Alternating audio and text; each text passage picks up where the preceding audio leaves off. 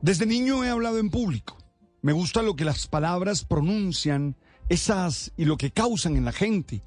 De hecho, hay una imagen preciosa en el libro de los Hechos de los Apóstoles que dice que las palabras que pronunciaba Pedro taladraban el corazón de las personas que lo escuchaban. Siempre he estado interesado en la palabra, en la escrita y en la oral. Disfruto escuchar buenos discursos, de esos que con claridad describen la realidad, hasta transformarla, creando nuevos universos.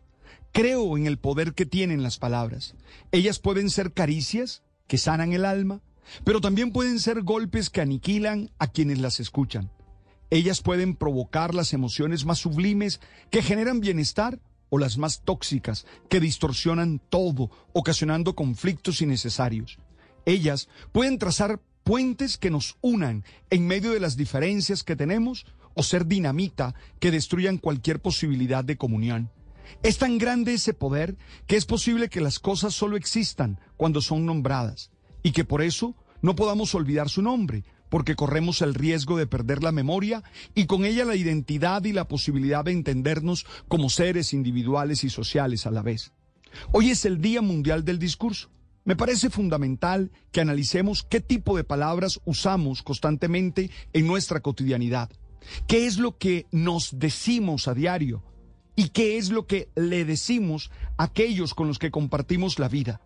Hacer conciencia de las palabras que salen de nuestra boca es una oportunidad para responsabilizarnos de la manera como estamos construyendo nuestra existencia.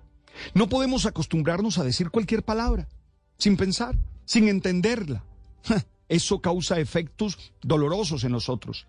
Hacer eso de decir palabras sin conciencia nos vuelve irresponsables y nos asegura causar heridas y dolores. Las palabras nos definen porque ellas muestran lo que tenemos dentro. Tantas personas brillantes, verdaderos genios que con ellas destruyen la dignidad de los otros y demuestran que su genialidad termina siendo su maldición.